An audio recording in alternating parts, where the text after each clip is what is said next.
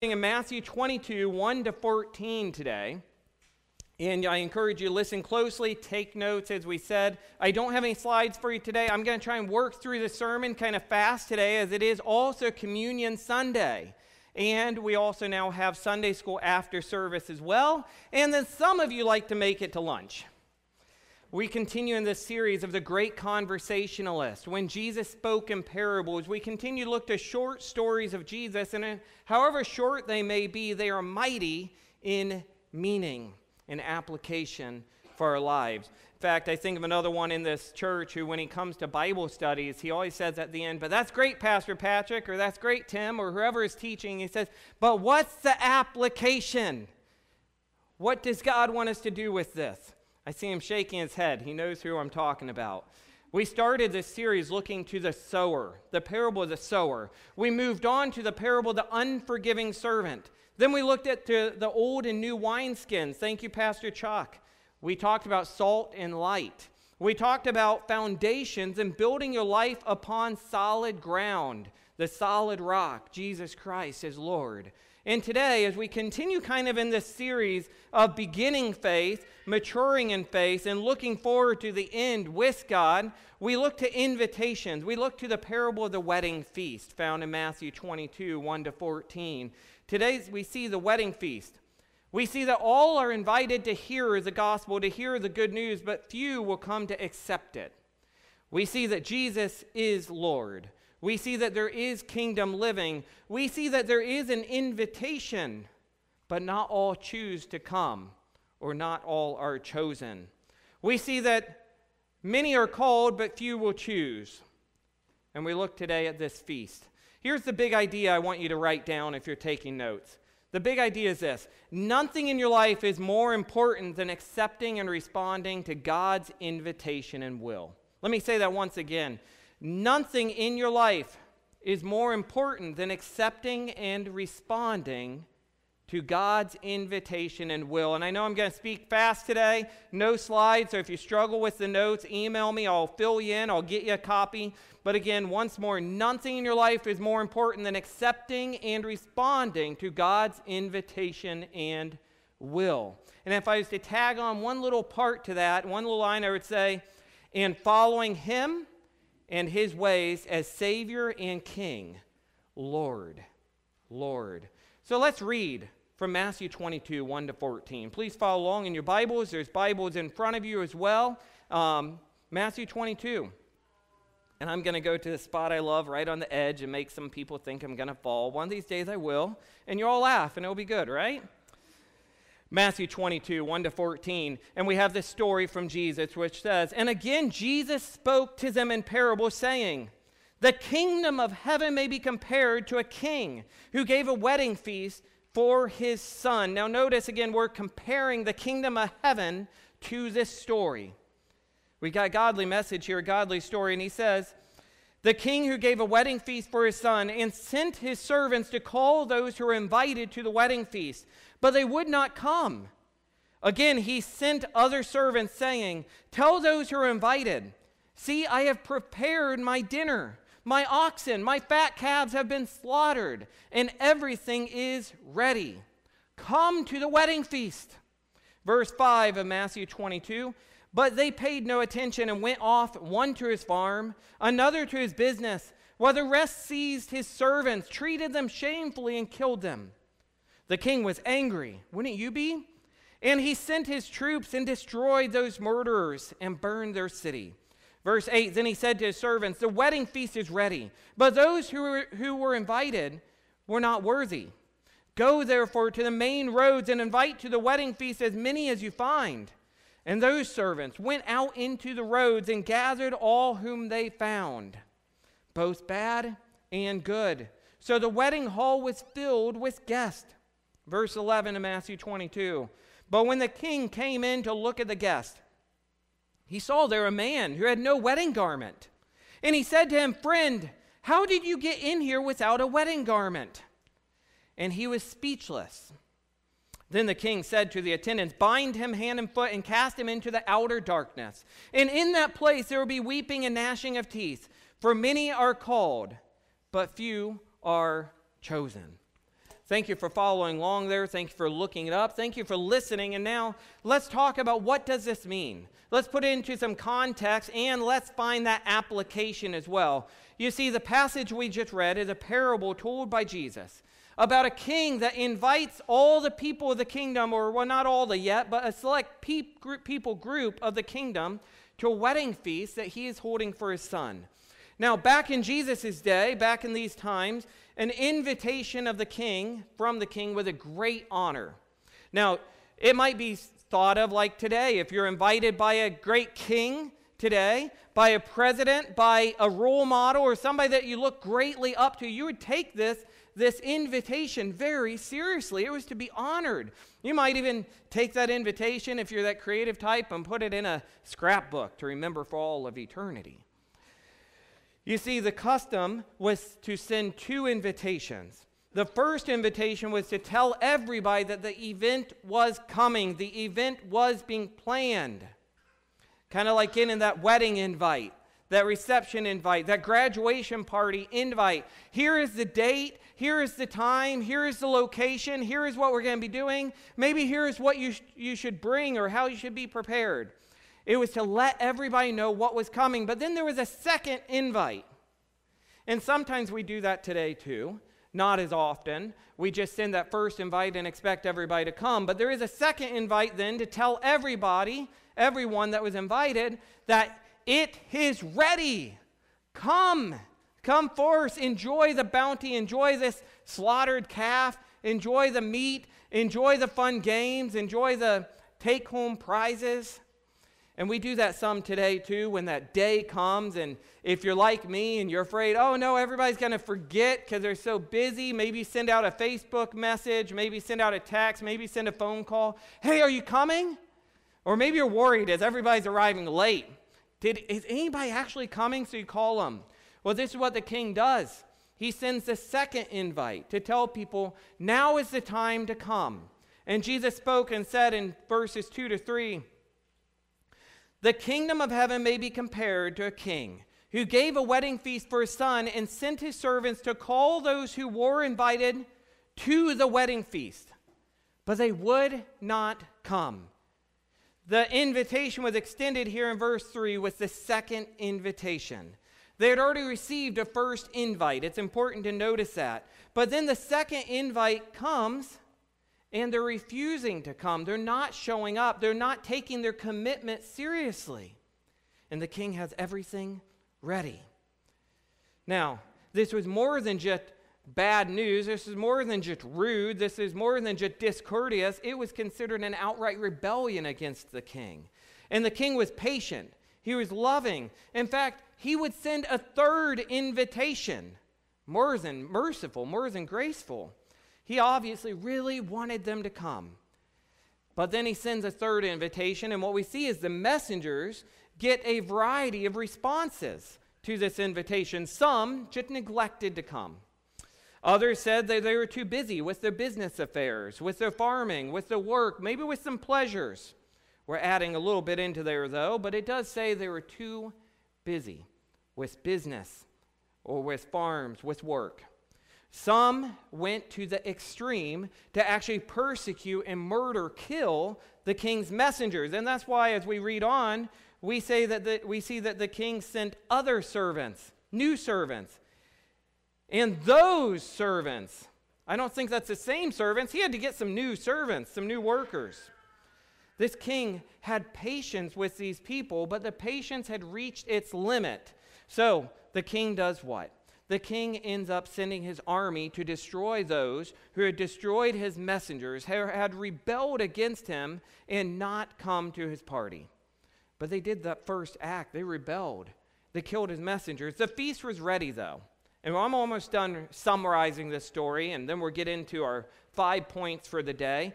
But the feast was ready. So, in order to supply it with guests, he tells his messengers to go back out. Go back out now and find anyone who would come and invite them to the feast. Go to the main road. Go to where all these people are and tell them of this great feast I have and tell them the king invites you and wants you to come. And I think there was a sense of urgency here. Come now. Because the feast is already ready. So we see that they invited everyone. And I don't think there was any type of, of looking to what wealth class they came from, what social class they came from, what moral character they came from, what race, what nationality, what gender. They were just told to go to the main road and invite everyone. So, in saying this, I think it's important to see that the custom back then was for the king to provide garments, wedding garments, proper attire for those needed. And I think this is for a few reasons. One, to make sure they were properly dressed. But two, as we see Jesus in, in speaking this message has a purpose that we can't just come to God and expect our own works to save us, expect our own works to allow us into the kingdom of God. We need the works of Christ. We need to put on His work upon that wonderful cross. His righteousness, His blood, His new covenant through grace is what saves. But then there's a third reason here why this wedding garment would be provided. If you notice, they were told, Go therefore to the main roads and invite everyone to the wedding feast, as many as you find. And those servants went out into the roads and gathered all whom they found, both bad and good. So the wedding hall was filled with guests. I don't think they had time to go home. I don't think they had time to go into the village and find some nice attire, some nice dresses, some nice bow ties, and get properly attired. The king had garments to provide for them. But then we see the banquet is going, he has new guests. The halls are filled, and we see that later the king arrives on the scene. And when he entered the feast, he found a man that had refused to wear the wedding garments that had been provided by the king. When questioned about why he had refused to wear them, the man stood speechless. Speechless. No answer, no reason. The king had the man removed, then cast out of the celebration. Now, it goes into more detail here, but before we go further, let me say one question that we need to answer in order to understand this parable is why did Jesus teach this? Why are we reading this story about a kingdom being compared to a king, God's kingdom and kingdom living being compared to a king and his son's wedding um, celebration, a king's reception? What does this all mean? And if you go back to chapter 21, you'll find that Jesus is teaching in the temple.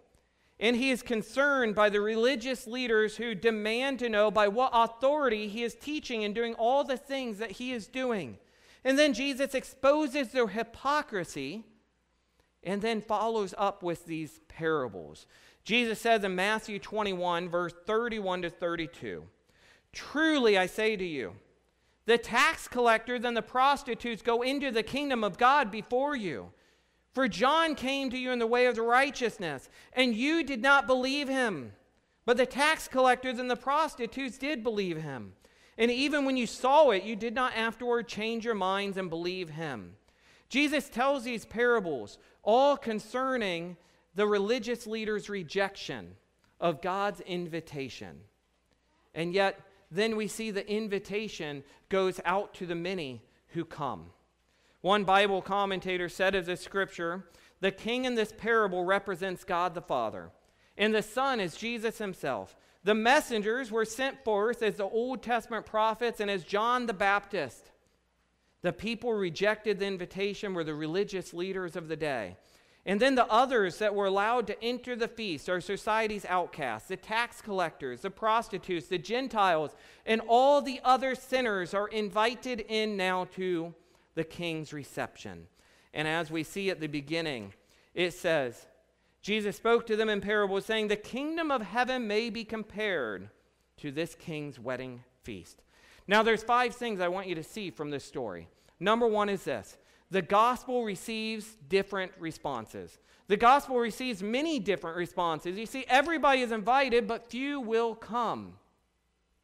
First of all, those that go out to extend God's invitation to his kingdom can expect a variety of responses. As you, people of God's kingdom, believers, followers after Christ, go out to share with people the good news of Christ, to invite them to church or to invite them to a Bible study or just to invite them to trust in the Lord as, as Savior, you're going to get different responses. Now, some of the responses that these people received are responses you may get as well. Some simply ignored the invitation. Oh, sure, yeah, that's, you know, I'll come to that. But then they really didn't come. There's many today who don't give the needs to their soul any attention. They say, yeah, sure, uh huh, that's great, but then they don't actually come. There's many today who know that it's good, they know that it's right, but they don't want to give up their daily living of, of their own pleasures to submit to the Lord's righteous ways. There's many in today's living who think, well, I'll do that later. I got plenty of time. I'll do that later. But we know from God's word that our time is limited before God calls us all home, before Jesus comes in the twinkling of an eye. Some think that just because they don't believe that there is a judgment or an afterlife, that it will keep it from being true. But no, we know from God's word that one day they will find themselves standing before God Himself and they'll be wishing that they took the time to have a relationship with him through Jesus. Others in the story neglected to go to the feast because they were too busy. And maybe they thought they had good excuses. Verse 5 states that one went to his farm and another to his business. And it may seem strange to us to ignore a king's invite, and we think to ourselves, wow, if I got an invitation to the King of England's party today, and I don't even know who the King of England is, but I'd be saying, wow, I got an invite to a king's party. I need to drop everything. I need to make plans. I need to get an airplane ticket. I need to get over there. Why did they not take this seriously? But then we look to our lives, and then we look to other people's lives who we know do not know Jesus. Because they don't truly know Jesus as Lord, they also do not have a restored relationship with their Father in heaven. And we see that even ourselves are to blame in not taking this invite seriously. It's strange to ignore a king's invite, but people do it every day. We ignore the importance of the king's invite every day as we think so many other things are more important. There's a lot of people in our nation today they're just too busy to worry about their need for salvation. It can come later. How many people did we pass on our way to church this morning who maybe you saw them driving on the highway or and you wondered, I wonder where they're going.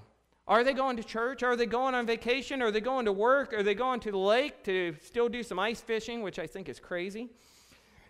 How many houses did we pass by, or how many friends do we know who are at home sleeping in their beds? Instead of being at church. How many people do you know are not just sleeping on a Sunday morning, but sleeping every single day of their lives? Instead of putting the responsibility and the needs of their spiritual life of greater importance than the physical pleasures of the day. You see, all are invited, but few accept the invitation and follow through. And when it's warmer outside, I know you've been there, I know I'm there every summer. You you're on your way to church or you're on your way to a Bible study and you see all these people mowing their lawns, on the lake in their boat, fishing, doing other things. Now, I'm trying not to be too judgmental, though, here, and we all need to be careful because we don't know. Maybe they went to a Saturday night service. Maybe they're part of a small group service. Maybe they're part of a home church. We don't know, but what prevents us from asking? What prevents us from extending that invite into other people's lives? And then, especially, what prevents us from taking the invite that we've received seriously? In the book of James, we are warned that our lives are like a vapor, present for a little while, but soon gone. We need to take the time to take our spiritual lives seriously. And we need to take the time to understand that other people's spiritual lives are also in need of a Savior. We must invite others to church not caring about what they look like, not caring about what class they are, not caring about whether or not we're going to be yelled at to get off the grass. That's an older illustration, some of you will remember. Or being told to get off their property. Not being afraid of somebody chasing you down with a, with a shoe over the head throwing at you because you just walked up and bite them. We need to not be afraid, like that man in that video at the beginning of service, to pull up to Mrs. Johnson's house, made that name up, and say, Mrs. Johnson, why don't you hop in? I'll take you to church with me. or to sharing it on Facebook or the YouTube channel to somebody that you know that, that feels safer at home during this time. Share with them the good news. Or maybe it's not church service at all, because church service isn't what saves you, Jesus is what saves you. Ask somebody if they know the Lord.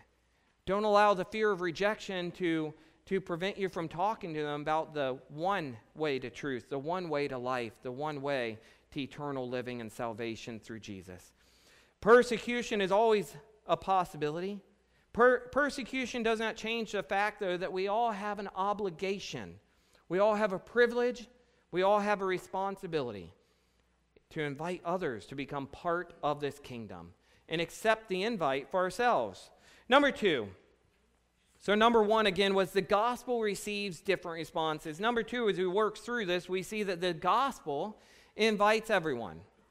The king sent out his servants and told them, Invite everyone you see on that main road. Bring them to the party. I have this great banquet prepared. They don't need to prepare anything, just as our kingdom living, just as God invites us. He says, I've already prepared the sacrifice. I've already prepared Jesus. I've already prepared the way for you to have new life in Him. You don't need to do all these things of the past. You don't need to earn your way to salvation. You don't need to provide your own sacrifice. You just need to accept the one that I've already given. The gospel invites everyone.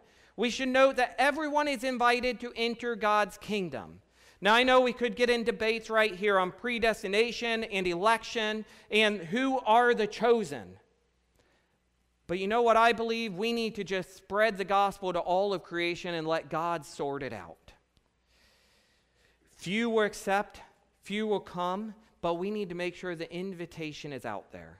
Make sure the invitation is out there. The religious leaders of the day were invited, but so were the tax collectors, the prostitutes, the Gentiles. The invitation is still open today, and it doesn't matter who you are, what wealth class you come from, what social class, what nationality you are, what language you speak. God desires a relationship with all of you, your family, your friends, your neighbors. Your neighbors is the world. Your neighbors is everyone. God does not discriminate. God just wants you to trust in Jesus as Lord and Savior. Be faithful to Him. John 3:16 reminds us that God so loved the world that he gave his only son, that whoever believes in him should not perish, but have eternal life. And then in the last chapter of the Bible, in Revelation 22:17, we read this. The Spirit and the bride say, "Come." And let the one who hears say, Come. And let the one who is thirsty come. Let the one who desires take the water of life without price. The price is paid through Jesus. No one is excluded. God is not, not preventing you from coming because you have a past.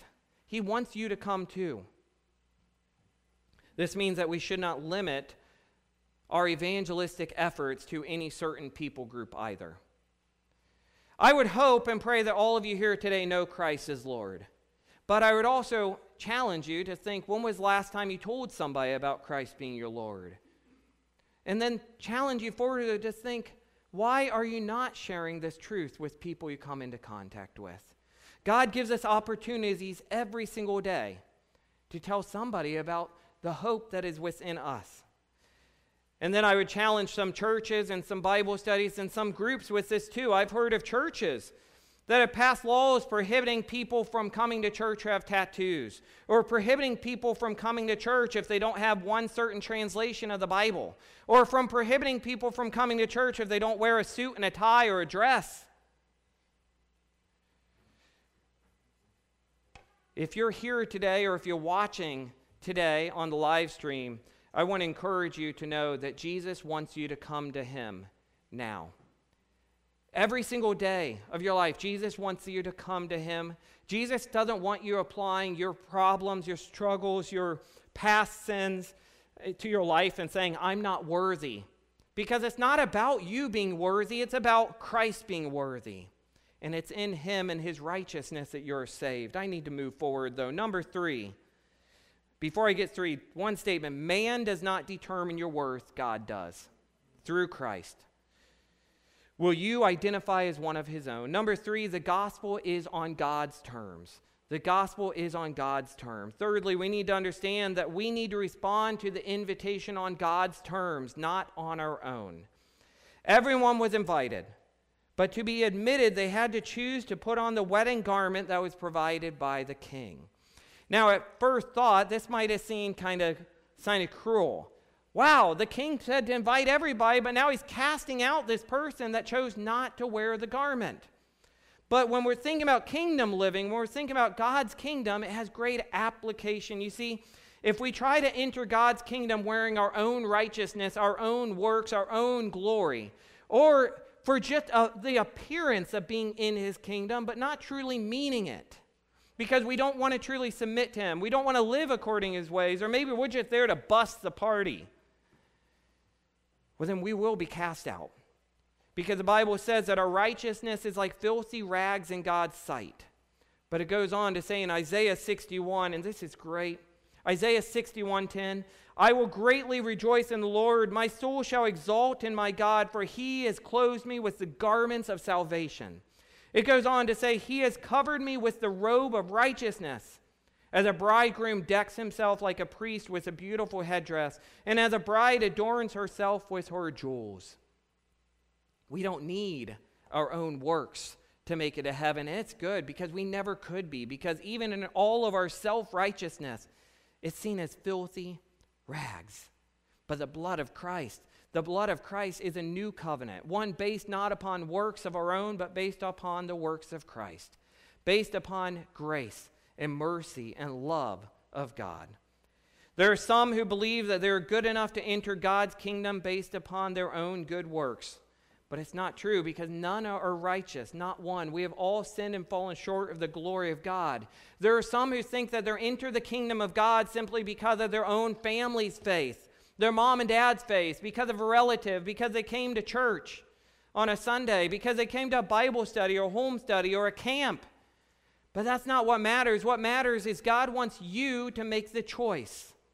God wants you to say, Jesus, I need you because I am a sinner in need of a Savior, and to turn from the wicked ways, the sinful ways, and follow His ways. He wants to justify you today by Christ and to sanctify you daily to be more like Jesus, to be in Him and new.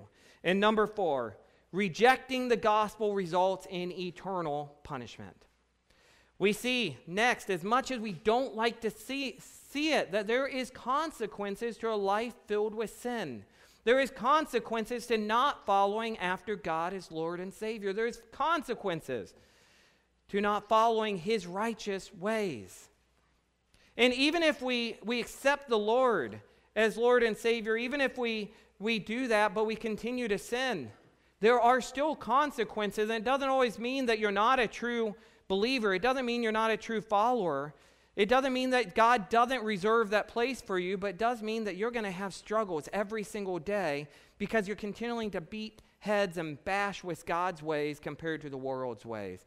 And I guarantee you, the best ways are always God's ways. Rejecting the gospel re- results in eternal punishment. And we see this here that the king sent his army to destroy those who rebelled against his invitation, who murdered his messengers, and even the person who chose to come to the feast but put not on the wedding garments, was there just for appearances, he cast him out. God is patient, God is loving, God is kind, God is merciful. But there will be a day when there's no more time, no more chance. So we must take this invitation seriously. We must invite our neighbors, invite our friends, invite our loved ones, invite our enemies, invite all people to see the glory of God and the love of God through Christ Jesus as Lord, to see how they can have a helper in the Spirit. You see, once you leave this life, there is no second chances. You'll be judged. We'll all be judged. And God will see not our works, but He'll see Jesus. Did you accept him? Did you follow after him? Did you trust in him as Lord and Savior? Did you seek repentance, forgiveness? Or did you think you had all the answers on your own? Five, the final point, yes, it's coming to the end, is responding to the gospel results in eternal life.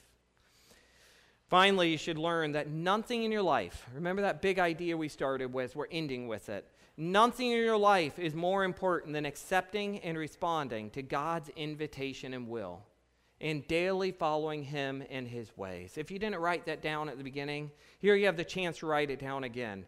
Nothing in your life is more important than accepting and responding to God's invitation and will and daily following Him and His ways. And part of that way is if you've accepted that invite, if you live with Him, if you live with that promise of that banquet, a king's reception, love, grace, mercy, well, then we need to spread that invitation. Go to all creation, go to all the worlds, all the earth, all the continents, all the countries. Start with your neighbors, start with your family, start with your friends. Tell them about the invite that you have, tell them about the hope you have, the love you have. Tell them about godly living, kingdom living. You see, some of the people in this story rejected the invitation because they were too busy with their farms, with their businesses, with other things. Some of these people just neglected it. Some of these people responded to the messengers wrongly and even killed them. But it doesn't mean that we don't still have the responsibility. Accept the invite, spread the invite. Accept the invite, spread the invite. The most important thing in your life is your relationship with God. You see, Jesus Christ is Lord over all the world. Whether it's accepted by somebody or not doesn't mean it's not true. We all need Jesus. You need Jesus. I need Jesus. Your friends need Jesus. We all need this. We all need to trust in Him. We all need to run to Him. So I ask you, especially family members, friends, children who just have come to church because of your family, because of your parents, have you truly said these words? Have you truly trusted in Jesus? Have you ever have you truly said, "Lord, I submit to you. I need your forgiveness. Please, Lord, forgive me. Please guide me in your ways that I might have everlasting life through Jesus as Lord and Savior." Have you prayed a prayer? Did you pray it just to be heard or do you pray it and mean it? Have you asked somebody else about Jesus? Nothing is more important than knowing him. Do you know him today? Have you accepted the invite? Have you spread the invitation? I'm going to pray and then we're going to have a song and I'm sorry, we're going to get to communion just a few minutes late. I mean, not communion Sunday school, but we're going to have communion after a song. So, worship band, please come up here.